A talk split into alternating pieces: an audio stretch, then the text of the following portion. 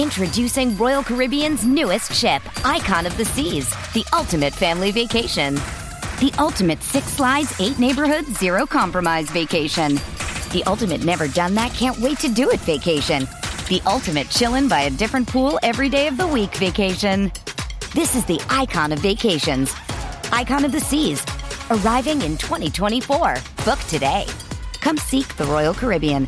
Ships Registry Bahamas.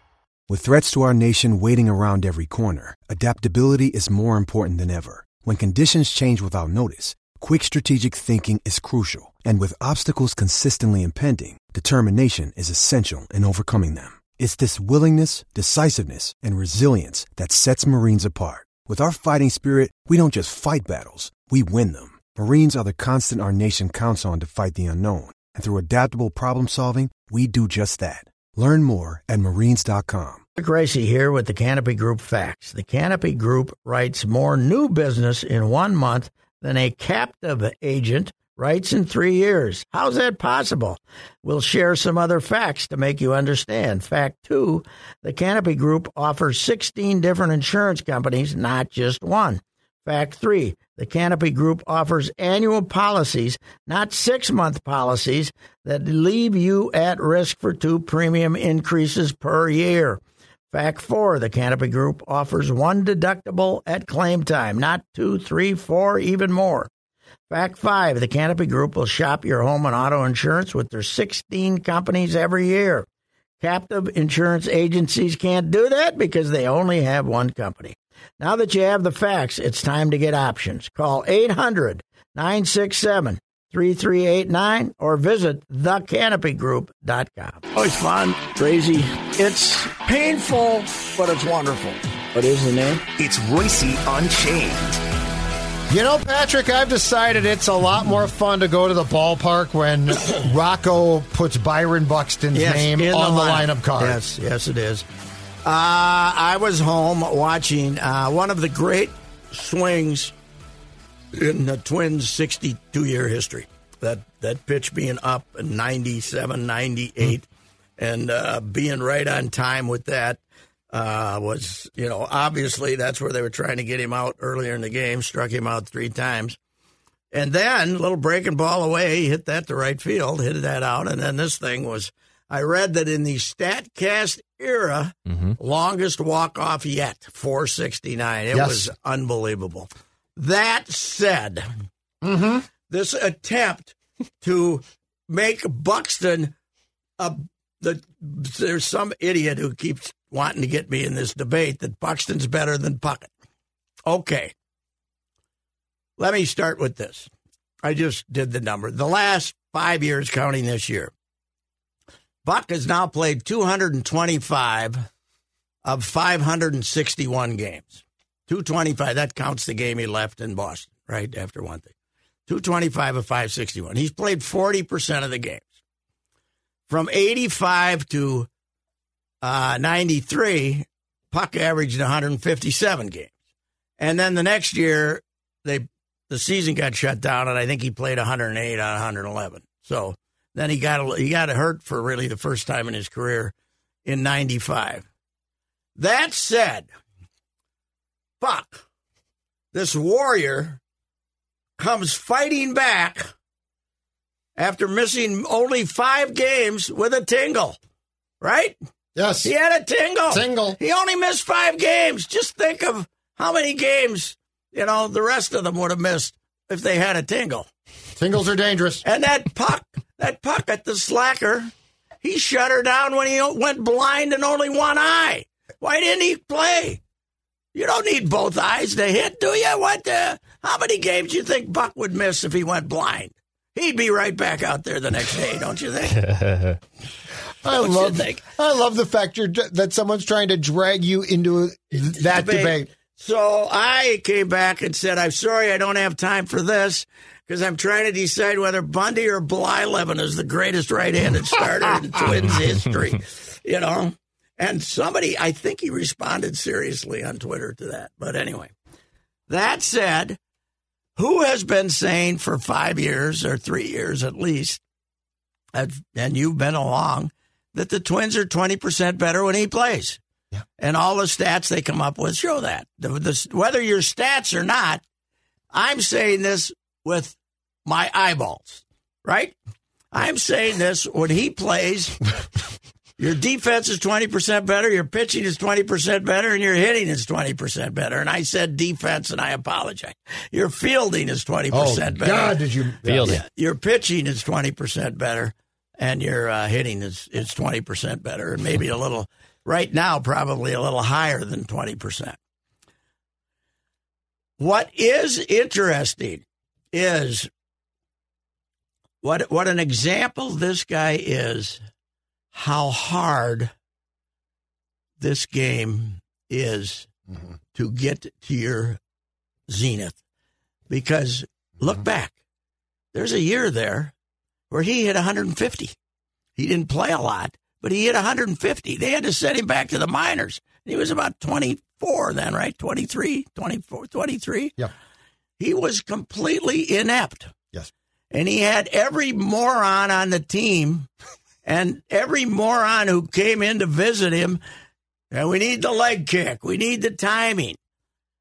I said what we need is when they throw you a down the chute fastball on strike one not to take it. To hit it. Right. because that's the best pitch you're going to get. Right. because the next time, the next fastball is going to be a little bit away, and you're going to foul it back, and then they're going to throw one in the other's batter's box, and you're going to swing at it because you're an immature hitter. But the fact that he once once he told everybody to shut up, I'm going to swing hard and take my chances like I did to be the number two overall draft or number uh, two overall draft choice that's when he started hitting, right? That's when he started hitting that, you know, the first pitch. If it's if it's he he doesn't automatically. Well, they don't they don't throw him that cookie fastball anymore on strike one because Right. they know he's not going to take it. Right. So they go to work on him. But it is amazing that it took him until he's 28 and a half now. It took him until 27 to catch it up, catch up with it, figure it out. And I think also, don't you? Those three at bats that he had to start the game when he struck out would have Oh God. ruined him completely. Would have been he over. He would have been hopeless. They might have pinch hit for him. yeah, back he in would the- have been hopeless. He went up and hit two home runs. He doesn't let that stuff bother him anymore. It's maturity emotionally, Yes. but it's also maturity of get out of my head. I'll take care of this. You know, don't talk to me. Yeah. You know, He got really good finally Yes. when he got the confidence to tell people to buzz off. Yep. You'd have, you'd have, I mean, and you could see that like from from the time that his last bad year came to an end to mm-hmm. spring training the next year when he said went, and went down all, worked all winter Yes. and, And went back to what he used to do. and said I'm we're now going to do this my way. yes, right. Which, which you know, in baseball, it's funny because I think that's a major problem. I Oh, think it is. A ton of people are going to tell you with their with their charts and everything else what you should do, and he finally Mm-hmm. said, "Bleep off." Yes. But he was also being not only screwed up by the new wave of generation of, you know, study everything, which Correa, uh, interestingly, is totally into all that stuff. But he was also the old school. Okay, we'll find one little timing mechanism or something. Uh, the, the, so he had to deal with both administrations, right? Yes. He Yeah. had to deal with the the first administration that, that tried to fix him with leg kicks and stuff, and it really took the Falvey crew about three years to get into completely new age stuff. So the first half of his career, it was, you know, let's find that little thing that'll make you click. What's interesting is, and I talked to Molitor about this a few times. Molitor, the greatest first pitch fastball hitter I ever saw in my life, could never get him to be that aggressive because I think he had other, I think he had other people, and there were people in the organization at the time who thought Joe Mauer's way to hit was the way to hit, get getting a hitter's count, and uh, you know, the hitter's count is a zero zero fastball right down the pipe, right? Yes. That's your hitter's count. So, Yes. So I mean, that ball yesterday was incredible, and uh, and that swing was incredible, and the idea that he was capable of something like that four years ago is uh, is uh, amazing because to catch up to the ball up there is uh, you know was was phenomenal. The the You, uh, Liam Hendriks, I can guarantee you, is the most shocked man in America. I think he hurt his neck flipping around to see what happened. the Oppo shot was really impressive too. On that day, because that's the pitch he used to. Chase. well, and you're strong as hell. oh yeah, oh yeah, that's right. Like that thing got out. Was the wind coming in? Yeah, and I mean, it was it- a south wind at least on Saturday. no, that was that was a that was a shot to get out of the Mm-hmm. Yeah, ballpark. it- it- I mean, that guy is now strong as an ox. Yes, he is. Yes, he is. Again, with very little help from the Twins, I think. I think it, he goes home in the off season. He doesn't work out with Twins people. Mm-hmm. He got his own guy. Mm-hmm. He gets a little stronger. He gets a little confident, and uh, you know, if he can play, but it's still a big if because none of us is going to be surprised if he runs over a base and misses a week or something. You know, As long as he is on the active roster and mm-hmm. not deemed to have to go on Yes. the IL. If he needs a day off here and there, sure. tweak something, I'm cool with that. But let's not let's not introduce more days off than are necessary because Yes. because what you said is a thousand percent correct, which is when he plays, they got a chance. Yeah. When- And and when he doesn't, they're okay at best. and neither side will ever admit it. But Rocco said on Friday when he didn't play after DHing Thursday, they have a plan. I would 100% guarantee you that after he played the whole game on Saturday, that the plan was not to play him, and he said, "No, I'm playing." I believe that. I would believe it was because you know damn well they were going to, you know, they were going to slide him back in there, and he finally said, "Enough, I'm going to play." So that's my theory, anyway. I do think he's tough. Mm-hmm. Like I, I don't think this is ever him saying something hurts. I'd like not to play. I don't think that. Not I don't- now. I don't think he says. Yeah, I, I don't. Know. I don't think he goes in and says my knee hurts. I need five days off. No, no, no, no. But uh, when you are as dramatic as he was on the slide, the clumsy slide, Yeah. uh, I, I'm not sure. I think he he's- did last year. Let me run this. I thought he took you. an extra week at least to come back from everything he did, but maybe not. Now I- that he's got his money, I'm sure that he doesn't mind playing. I think he's an emotional dude. Yeah, So I think he get. I think it hurt. He's pissed off. suppressed emotion. Yeah, but I mean, when when it comes out, it comes out. Yeah, My point being is he gets hurt in Boston. Next day, Yes. take it off. I don't give a damn. You don't need to give him when when you don't play him, you are taking away a chance to win. And I I don't buy into this. Well, who cares about April games? yes. Well, last year they cared a lot because they never recovered. Correct. But uh, yeah, I here's I I just don't get clean MRI. I feel great after two days. Why does he miss three more games? Well, and what I told Mackey today on the show was this: the next time that this takes place, and with Rocco, it will. Mm-hmm. I think the reporters need to go to Buck and say, "Did you ask out?" Yeah. And if he says no, I can play. Mhm. That becomes the story. Yes, of course. You've been in the clubhouse lately. Good luck. You could shoot a machine gun off in there and nobody's there. Home clubhouse after games, Buck Maybe after games. in. I haven't been there. After He usually games. comes in. I'm just saying it's one question. Yeah. Did you ask not to play? Yeah. Why He'll are tell you you. not? Why are you not playing? He'll yeah, tell he you. will. Yeah, doesn't if care. he's unhappy about something, he'll tell you. Yeah. But uh, hey, first place, baby. Oh, good. Wasn't this going to be the improved Central? Oh my God. I was saying this earlier, though. The the White Sox have had the bad vibe since spring training, and teams like Yes. that seasons get vibes. Yep. Lynn gets hurt. That left-handed pitcher was good, Crochet. Yep, Garrett Crochet. Yeah, they shut him down for the year. They got another pitcher hurt. Mon- Mon- gets hurt right away at the start of the season. They got Hamburger playing third base or some damn thing.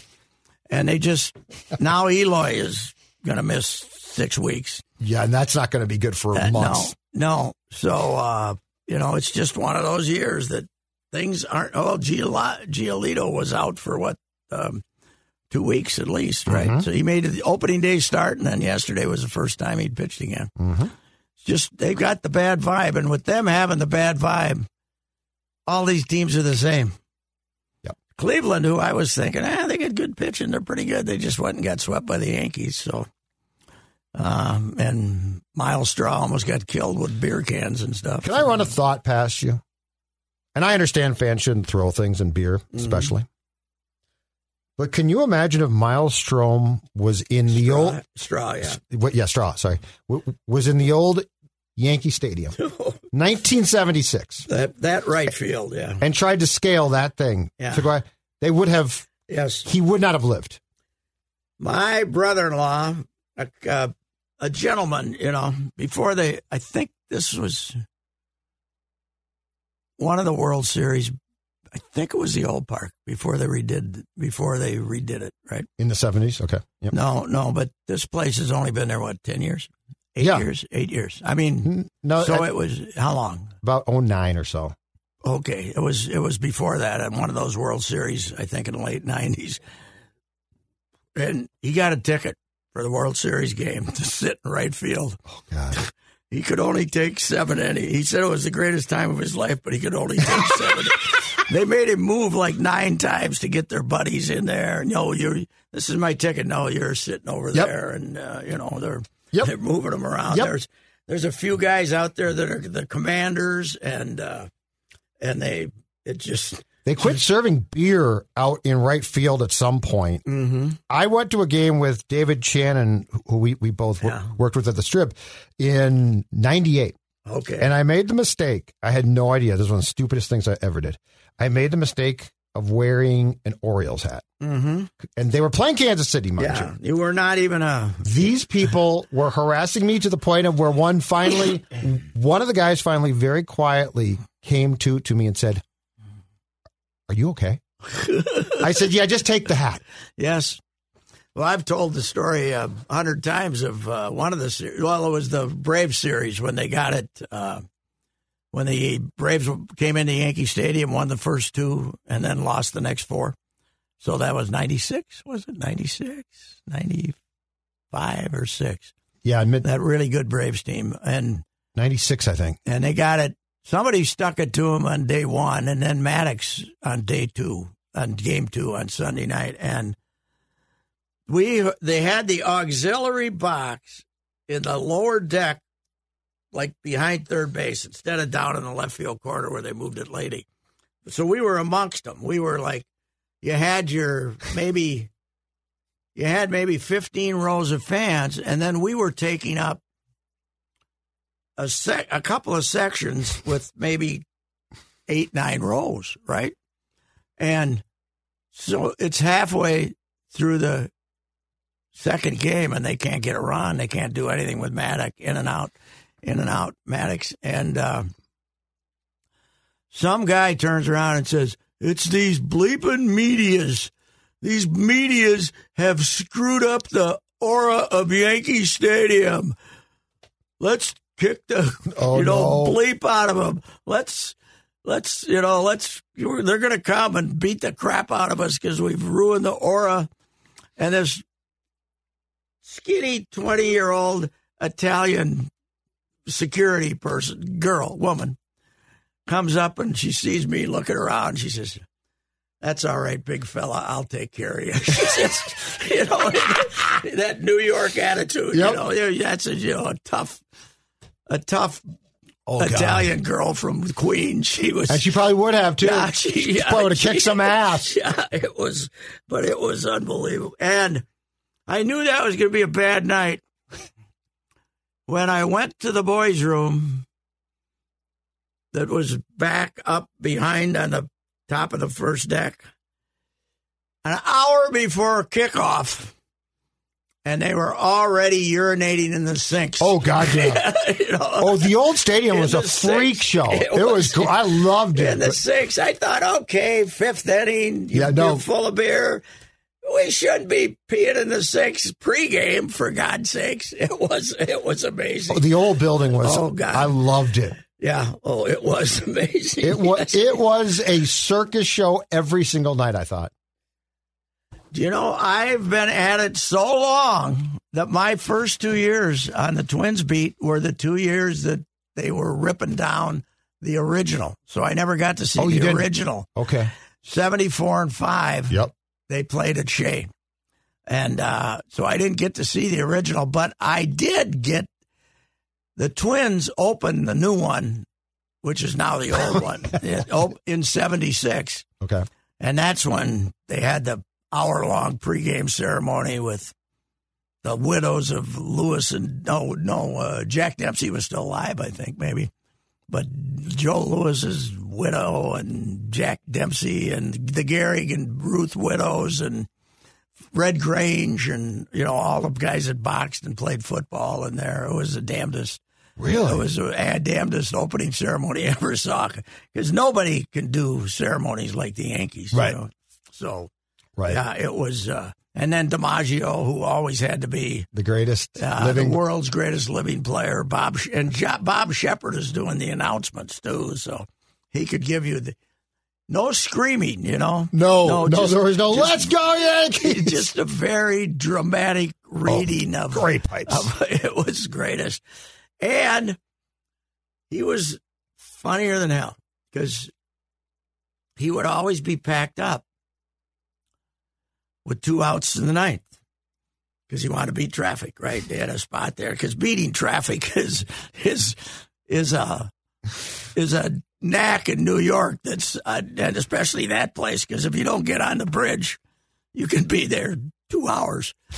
Uh, but he'd be packed up, and somebody and he'd have his stuff because he didn't do the the scoreboard. You know, they'd started playing the song if they won, and uh, right.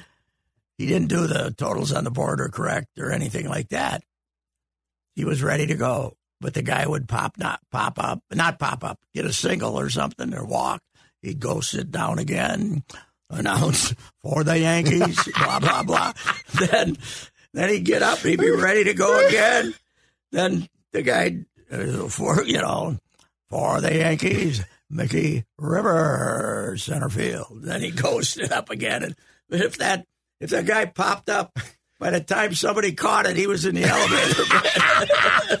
No, I had no idea. That's Because you had great. to- there was press. There, the elevator Oh. wasn't at the back of the press box. You had to walk hundred feet, uh, maybe eighty feet down the hall and get into the elevators to go downstairs. So he'd be ready to go, baby. I had no idea. Yeah. That's oh yeah, Yeah, great just- pipes. Well, he was a English professor from. He did Giants football too, right? Yes, he didn't did, he do yeah. Giants for a long? Yeah, he was a professor of communication or Right. linguists or linguistics or something. You're right. He didn't yell like No. now. No. It was uh, hell. The first year, first couple of years I was there, he wasn't working anymore. But John Drebinger would show up from the New York Times. He covered the Babe. Wow. John was, you know, he was their beat. He was their baseball writer for forty years or something. Right. He'd be there and, and having a table, and Sheppard would be talking to him, and he'd he'd come to five innings and then take off and go back. But uh, yeah, that old place was something. Oh, it's That yeah. old place was that they had a little the uh, uh, the the place to work was this kind of auxiliary lunchroom that they'd have that that uh, next to the they after the game the press conference would be in the in the caf- cafeteria dining room. Huh? but next to it was this but they turned this thing into a big workroom. Those New York guys man they could do some cursing at each other and you know yeah and be yelling at the day. That was it was hand to hand combat then, and then there was some. Some nights there was about five payphones in there, and if they were having to call in a quote you know, rather than send it in on the computer or something. It was it was great. And that that was what the Times, the Post, the Daily News, Newsday. Tuesday, There were probably I more. Think the other, the Herald Tribune, was gone by then, but uh, okay. yeah. But there was one time there was the Daily Mirror. There was seven or eight of them. I think when I the first year I went was uh first year I went to the series was eighty one Dodgers. You know they blew the they won the first two in Yankee Stadium and lost the next 4 Mhm. And uh, that was when Dave Winfield got the death threats in the New York Post, and it was it was a real battle between the News and the Post to decide which one could terrify the people going to Yankee Stadium for Game Six the most.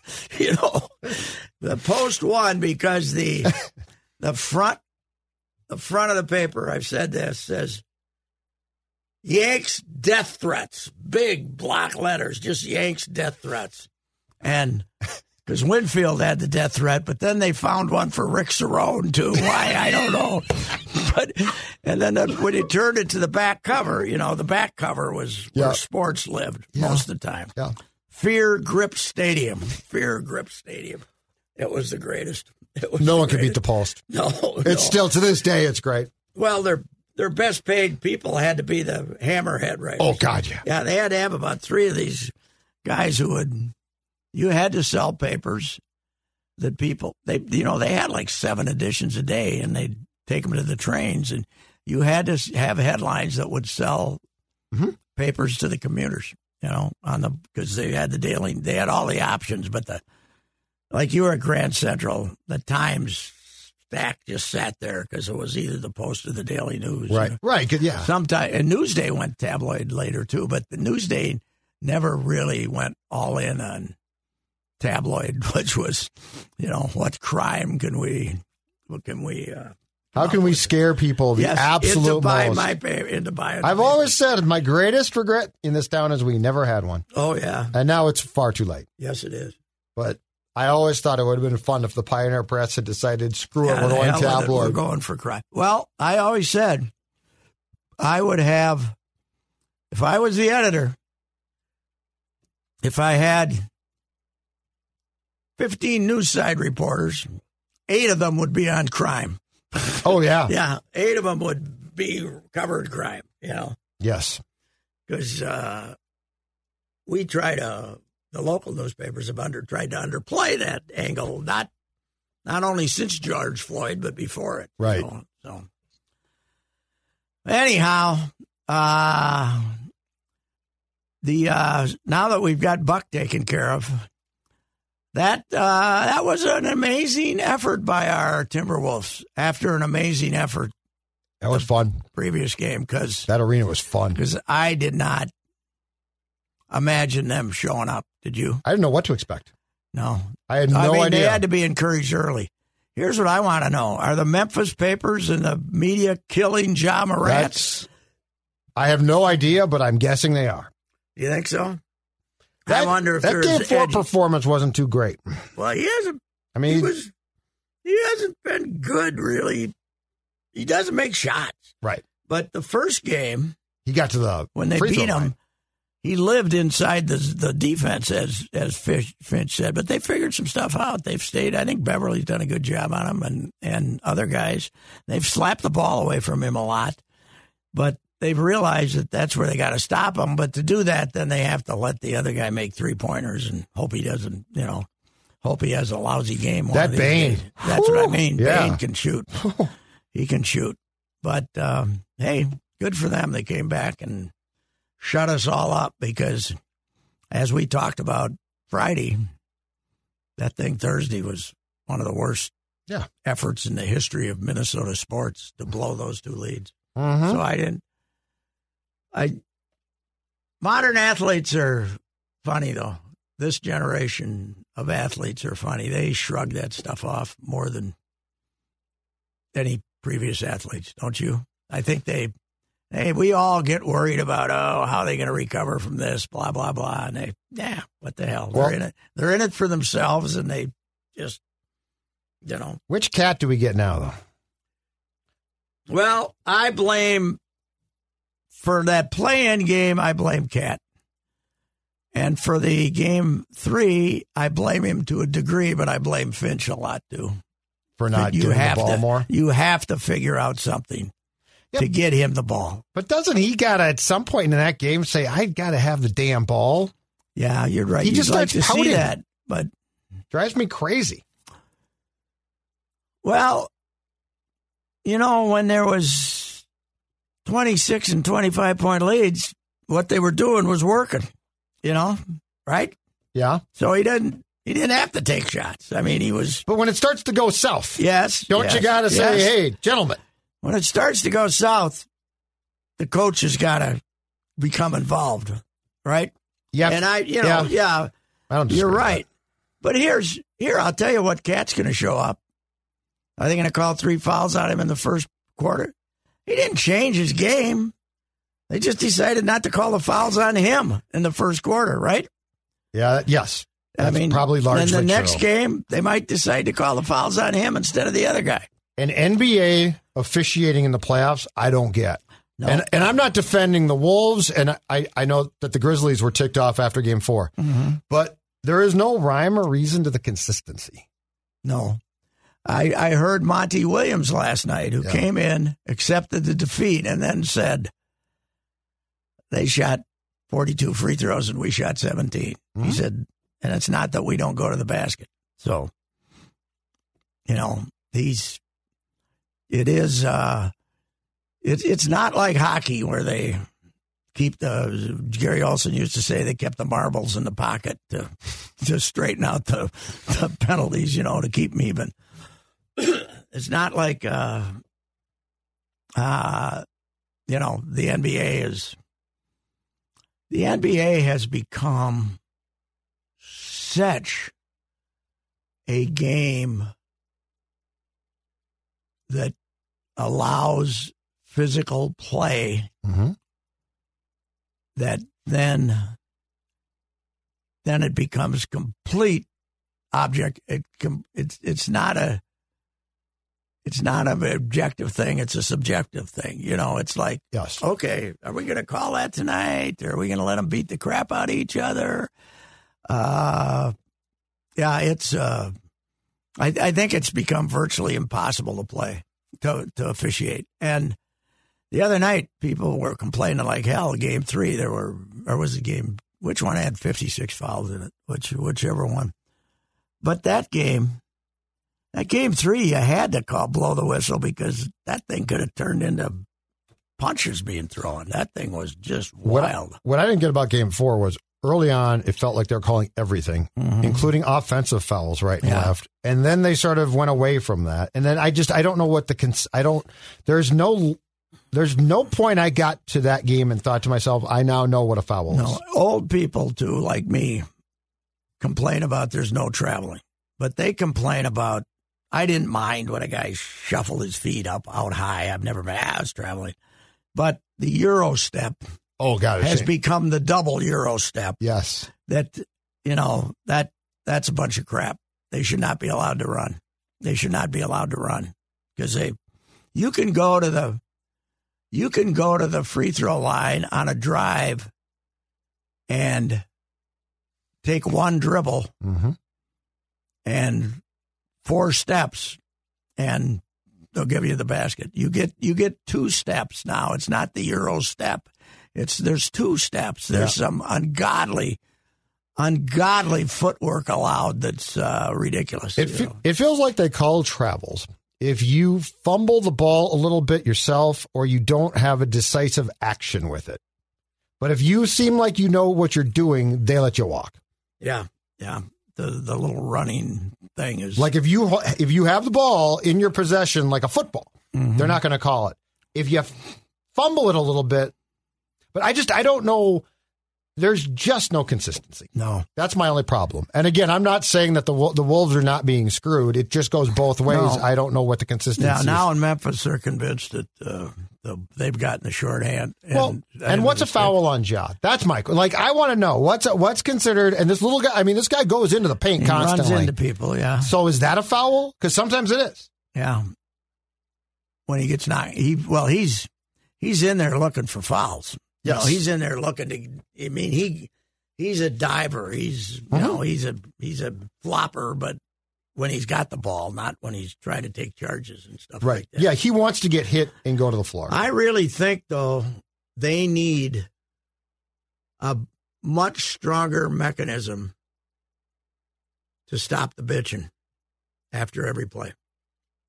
oh, yeah. You can't just keep calling technicals, but there has to be some. Yes. There has to be something because they really, Yeah, you're right. they really make it for a lot of basketball, not purists but traditionalists. They make it unwatchable with the with the constant complaints about every call. Plus, plus you got the crowd right here.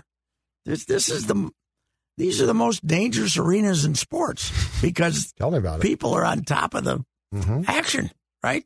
They all they got to do is take a step and they're on the court. Well, how how about the protester on Saturday? We had two, right? We had two, but they got right behind Glen Taylor in the Wolves Mm-hmm. bench, and she sprinted out on the, the floor. The security guy was sitting right by her, saw what was happening, and cut her off as she got onto the floor and tackled her. But the point, but your point's absolutely correct. Like, depending on what your intention is, Yeah.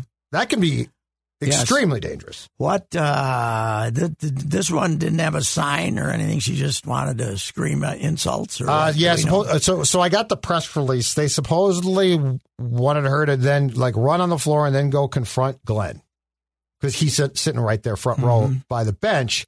Uh, but as she got on the floor, the security guy was was basically with her and tackled her, and then and then her friend who was videoing it from right behind those seats was escorted out. Mm-hmm. But she didn't go on the floor. Only one, wanted. And she had a, the protester had a referee shirt on. I think she was trying to melt. I, I don't know. Mm-hmm. Who knows?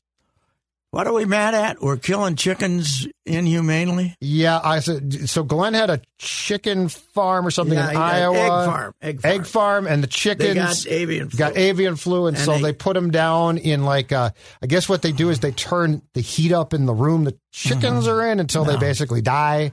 Yes. And, and we're, ma- I don't know. I think they ought to use the Richard Reusse method to dispose of the chickens. What's that?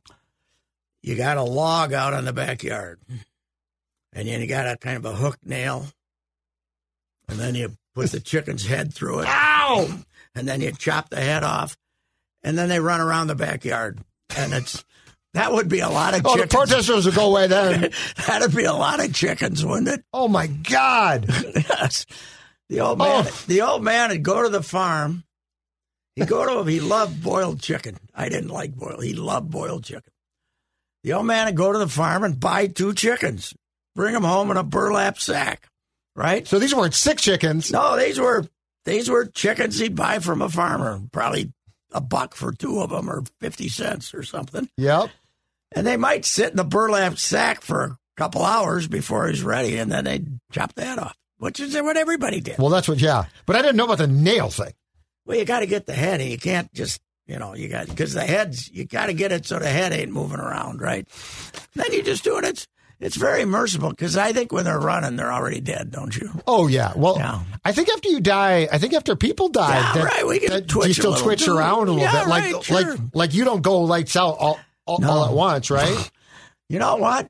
How much? What would you? Let's say that's how you had to dispose of humanely dispose of chickens. yeah. What would you have to pay those guys an hour to be the Oh, chicken chopper head or head Well, it depends how chopping the sick they chicken's are. head off? Like if they're like perverted hu- humans, they might do it for very cheap, free, free, for free, just to kill the chickens. We, we didn't do this for entertainment. I couldn't do it. we didn't do this for entertainment. We can't did it for things. chicken. Yeah. You know, one of the big problems with chicken, it tastes too damn good. That's why we got to raise them. Plus, I do like chicken. they lay eggs. Eggs is the greatest food ever, right? chicken eggs. Never been a better food. That's true. Good omelets. You can Outstanding. do anything. Yeah. Anything. You can do anything with an egg, and you can do anything with chicken. You know what I think? They have I think mis- Glen Taylor should give you a new job in charge have- of they- spin for the chicken. They have the misfortune of being the tastiest, most productive. Why don't we get mad that we, well, a good cow's pretty tasty. you know, this poor, this poor hen chicken. I do love prime rib. She goes through the trouble of Why do they keep laying eggs? That's what I want to know. Why don't they just say, the hell with this? I'm going to go through the agony of plopping out a couple of eggs, and somebody's going to come in and steal them. It's a really good question. I'm just not going to do it anymore. I don't think they're deep thinkers. so ch- chicken strike. I, I don't think. Why don't they come to the games and protest? I don't know. I don't think they're deep thinkers, chickens. I don't think so. I- Why don't they come Mm-hmm. to Game Five and protest themselves? The chickens. Yes. I need two tickets. Yes. But sir, you're a chicken. I need two tickets right behind the Wolves bench. They ought to get an old San Diego chicken uniform. That's what I said. I sent someone note Yes. to get Ted Giannoulas back or whatever the hell his name was. Hey, the San Diego, they don't still have a chicken, do they? No, the chicken has been. I know around. the the original chicken. Yeah, no, no, out. but I, I, don't, I don't think they, they've had a mascot for years. that chicken had to be there thirty years, didn't he? Well, yeah, and originally he was the radio station chicken, And then he went out, and but then he went by went- himself, then he went out, and then he went tour. yeah, then he I think he came to Met Stadium one time. Oh yeah, he went to uh, minor league games all over the country Yeah. too. He was he Nothing was- could beat the loon, though. I've always told Dave St. Peter, bring back the damn loony bird. I love it. The greatest, the You know- cheapest costume ever. and used to be used to be picked on unmercifully by the the youth, the the beer, was- drink, was- beer drinking youth, I was stealing his feathers and poking them. He ended up going uh, working on cruise ships instead. Oh, the guy that did the Yeah, uh, loony? the guy who did Twinkie the Loon. He he had some talent. I can't remember what it was, but he went to good cruise ships. Dex, you got to Google Twinkie the Loon. Oh, it It'll come great. up. It's the cheapest damn cost. Calvin, must, that thing must have been Oh my god, 13. I've seen this. Yeah. This Oh. was Don Cassidy. I think we gotta bring it back. They probably gave Cassidy eight bucks to do Oh it. Oh my gosh. Cassidy was the ticket manager, promotions manager, and public relation corporate guy. He had all three jobs. Now we got 700 guys doing that, right? Oh God, it's He the greatest though. He had them all. But how do you get the loon? And then they they would have that pathetic loon call come through the old scoreboard. right. uh, It sounded like they were shooting the loon. Cassidy's proudest achievement, though, halter day. Halter top day. I went to a couple of those. Halter top day, about three, four years. The, the the halters were worth twenty five cents a piece, right? Though there was not a lot of material. The entertainment, day. No, yes. the entertainment, far more. drunk young ladies on halter day were hmm. hard to beat. Yeah. Sunday Hard to beat. afternoons. Yes, right. I was at a co- at least one of them.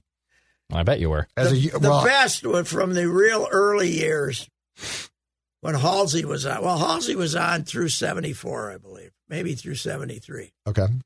But they would have bat day. Yes. And for years, they gave out the bats when you, they Yes. trusted the public. They gave out the bats when you entered the stadium. Oh my god. So they gave away 20,000 bats, right? People, but they'd all pound yes. up there in this. I've and they I've would heard be, about They this. would be pounding above Halsey's Halsey's radio booth, boom, boom, boom, Yep. and Halsey would be grousing, doing everything but swearing.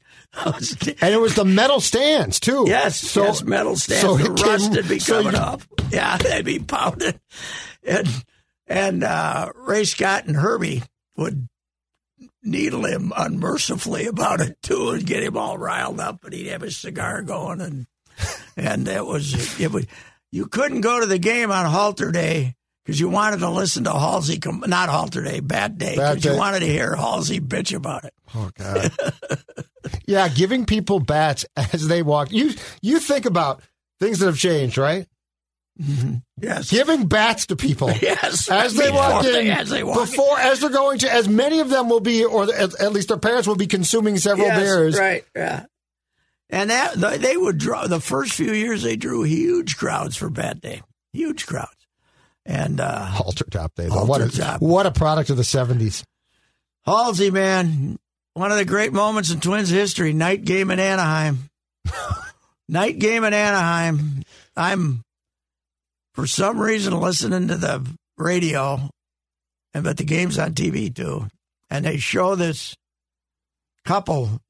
In Anaheim's got twelve thousand people there, and they show this couple down in right field making out, you know, kissing each other, and he said he said this, and I I think it was accidental, but he kisses her on the strikes and she kisses him on the balls. Yep. He says, and Ray Scott and Herb Carneal did not get a batter description in for the rest of that half inning, and they were still laughing at the start of the next half inning.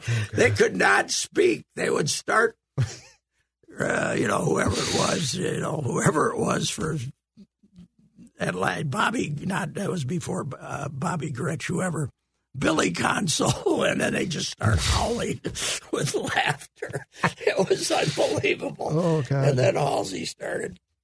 Then, of course, famously, the t- Halsey always had the cigar going, and they had the ticker tape in there. The ticker Yep. tape would pile up and pile up, and he lit it on fire one day. Damn near burned it, burned him Yeah, to death. Chicago? Someplace. I think it was yeah. Com- the old Comiskey. Yeah, and he's going, ah, and he's, you can hear him stop. Blazer caught on fire. yeah. Oh God, what a character! What a character he was. They tell the story. You know, he was a the Miller's beat writer, Mhm. and Yeah. And then he also covered the Gophers and stuff. And uh, but he go to the Millers game, and then he go to he did the ten twenty sports on WCCO radio. Yep. And then he'd forget he hadn't written his game story, and he'd go to some bar and he'd be drinking, and they'd call him up and say, "Halsey, you haven't filed your story yet." It'd be like eleven fifteen at night or something. And he would. Have, this is way before me, but half the time it was he was, you know, he forgot. Did they just write it for him then, or did Well, you something. They'd use the AP dictate? and say, Halsey, give us three graphs and we'll slap a six on top of that. He'd forget to write his gamer because he'd go uh, go drinking. You know, he was he was a little advanced age. then. we both said that guy has to be in the Twins Hall of Fame? yes, Has to be. he's in the Minnesota Hall of Fame. yeah, he has to be in the Twins Hall yes, of Fame. yes. What? You, and you can't wait for him to be voted in. No, it's never going to happen. No one knows No, who he is anymore. No, you have to. Just he died when. I was like seven. Yeah, But he was basically, as far as I can, he, he was the media icon before Sid.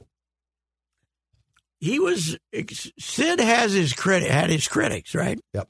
For damn good reason, but everybody Halsey was beloved, Mhm. beloved by everybody. But I mean, he was bigger than life Yes. as far as those jobs went. and one reason was CCO because he was on CCO, and you know when TV was before TV, and then when TV wasn't everywhere, they used to say that uh, they'd be flying airplanes, Yep. and they'd be in rural over rural Minnesota, and at ten thirty, all the lights would go out at the farmhouses because they were all listening to WCCO radio. Mhm.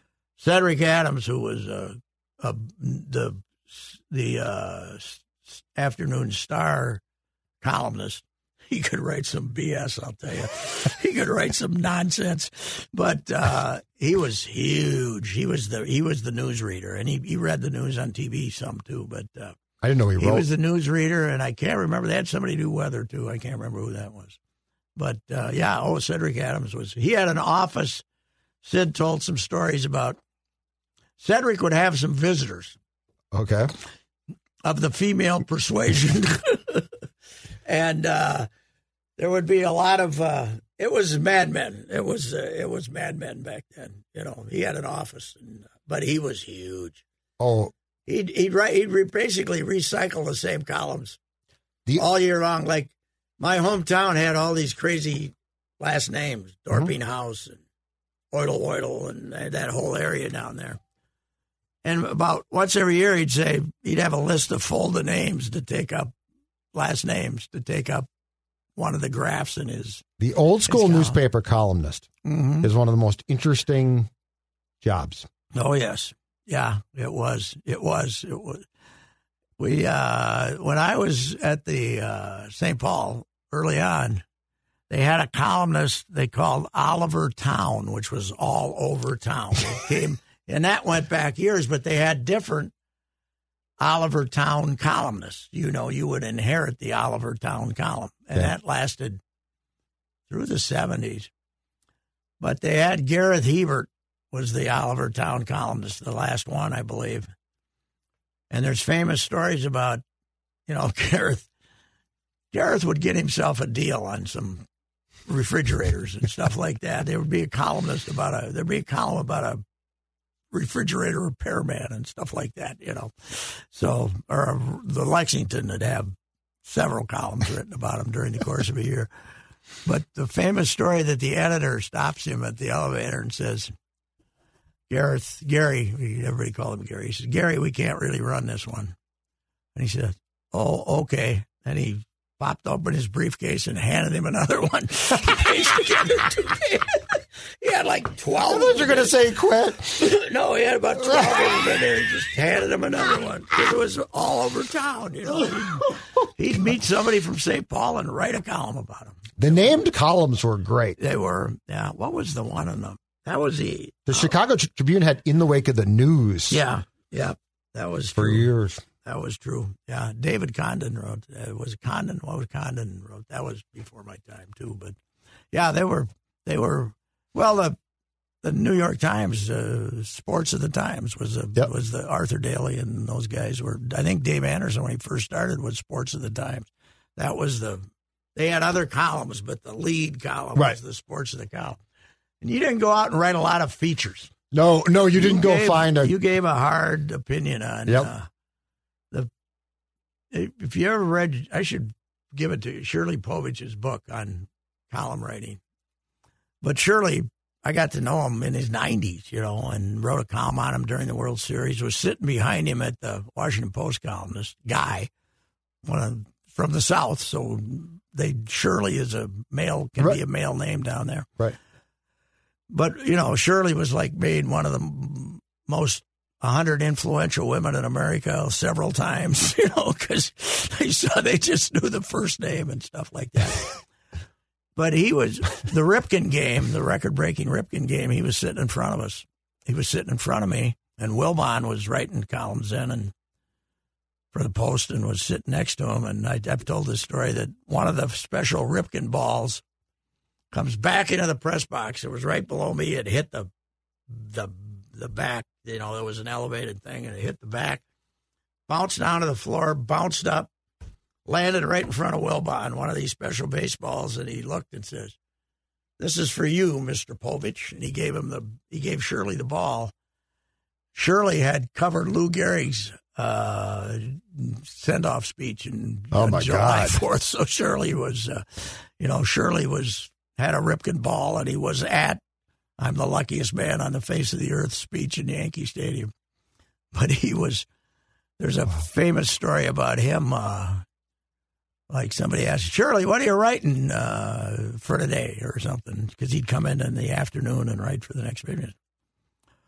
What is ever in the news, young man? you know. so, yeah, it was a little different. You didn't go out and look for an angle. You know, you just, you know, commented nationally, Right. locally. Right. for instance, you would now write a without talking to anybody. You'd write about Buxton, or you'd write about the Timberwolves, or but you wouldn't, you know, you wouldn't need input from anybody to do so. So, anyhow, what else we got? We got our Wolves. Who do you? I have no idea. To are they going to get to a game seven? I think they probably will. Don't you? I think the way things are going, yeah. yeah. But I think the. Uh, Yeah, because I, I think they might I lose on the- Tuesday, on I think Friday. we I think we will be complaining about the officiating Tuesday. That's my theory. That the Timberwolves Yeah, will probably. be complaining. I hate that it's going to be the other way around. I hate that, though. yes, I hate complaining about the officiating. Mhm. It's equally bad. yes, yes. But yeah, I could see them. I could see the Wolves losing on Tuesday, win on Friday here, and then go go back for Game Seven. Our hockey team can't even lose to Nashville when Nashville has to win. It's amazing. It's unbelievable. Fiala, what are you going to do with him? How much is he going to well, that, cost? that's the question. That's that the guy's going to have a hundred points. Uh, the question is, But is he in the 90s yet? His price tag. He's got eighty-eight points, right? Yeah, I think he's got yes. Unbelievable. Yeah, I, I believe that he. So he and Kaprizov have both established the single season points mark now. Both have bypassed what Gaborik had. What happened to him? We were down on him for 20 games, weren't we? 25? Yeah, I don't know. Is that he's you know Maybe not he's a little much. bit up and down at times, but he for the last two years, for the most part, he's been pretty phenomenal. Kaprizov's a different world, but Fiala's been da- and lately Fiala's unbelievable. I think he has what Dex ten goals in the last ten games, something like that. He Twenty got points. Five absurd. points the other night, didn't Yeah, Yeah, you have five assists. I mean, he's making some. He's setting up some other guys. He had too, five right? assists against the uh, Kraken. Mm-hmm. God bless the Kraken. Well, we can thank the uh, previous uh, Paul Fenton. Paul Fenton Paul for Fenton that one. And Gerson. Gerson. Gerson and Paul Fenton. Has Paul come back and had dinner in the press room yet? No, but I, I told you I saw room? I, game Gerson? three. I walked in. Who's standing right there? Gerson having dinner, walking So around. there got to be a statue, you Gerson. let's build. Let's build that statue. Take, taking the uh, walk over to show somebody from the Knicks. Our facility. Are the Knicks jealous of our facility? Yeah, I think it was uh, Dolan's kid, right? Okay. I think it was a Dolan family member who, yeah, who who he took. A, well, he probably just was going. I mean, my my guess is if they're going to build something, who knows with the Knicks? What you know? What this ain't a bad year to get through the first round in the West. Now Golden No. State's good, Yep, but can Draymond guard KAT? this is as good a year. And now Phoenix is might not get by these guys because they got Chris Paul didn't score the last forty two minutes. Yep, and, and Booker ain't coming back. no soon. Booker's not coming back. So all of a sudden, you know, and then that that semifinal, the other semifinal over there is Dallas or uh, Utah. Mhm. Utah's not as good as they've been.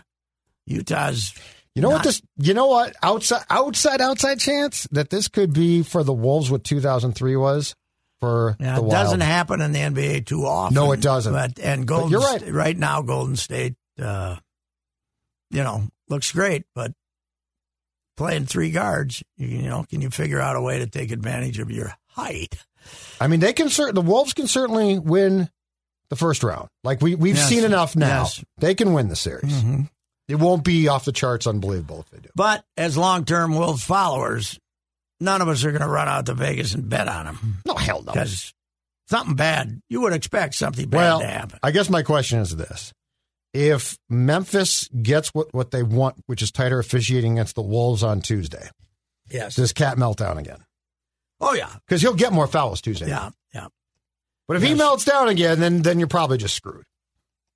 Yeah. Then you come home and it it will always be remembered as the series you should have a three to one lead in. Yeah. though, right. Although I told Declan this, I said the thing about that is if they win, if they do what they should have done in Game Three, I, Then they might not win. I don't know. Game Four plays out like Yeah. that. They- KAT they- does not play like he did in Game Four without the without being insulted by everybody. yes, Right. exactly. Yeah. Well, it's, That's the and this you, the Grizzlies. I give them credit; they are tough. Like They they, they hang in there. Yeah. They don't go away. No, they well, in fact, they came and got it back to one point. Was Yes. What the hell are you doing here, fellas? Tyus had a shot to tie it, right? Yes, missed. And he's been making He's been most great. of them. He's been playing good. I like that. Yeah, that guy. All righty. All well, righty. uh, Minnesota sports very exciting right now. So anyway, let's let's see what happens. It's going to be a long spring with those wild though. We'll do it again next week. All righty. If you have questions about your retirement savings, do what I did and work with a person that knows what the heck is going on. Uh, work with Josh Arnold, Mr. Money Talk. My guy Josh will give you straight talk and not sugar coated advice. Learn how you can benefit from Josh's focused approach by setting up your own no cost, no obligation 48 minute consultation to review your investments. Call Josh now, 952 925 5608. To be your best every day, you need proven quality sleep every night. Science proves your best sleep is vital to your mental, emotional, and physical health. And that's where the sleep number bed comes in. And let me tell you, ever since I've had it, my sleep IQ score is just going higher and higher. And did you know 8 out of 10 couples say that one of them sleeps too hot or too cold? Science tells us regulating your sleep temperature leads to higher quality sleep. For many couples, temperature struggles are a real challenge. So here are some tips to help you both sleep just right. Look for beds designed with temperature benefits such as the new Sleep Number Climate 360 smart bed that actively warms and cools each side so you both sleep blissfully comfortable. And now save 40% on the Sleep Number 360 Special Edition smart bed. Plus, special financing for a limited time. Only at Sleep Number stores or sleepnumber.com slash podcast one. Sleep Number, the official sleep and wellness partner of the National Football League. Subject to credit approval, minimum monthly payments required. See sleepnumber.com for details.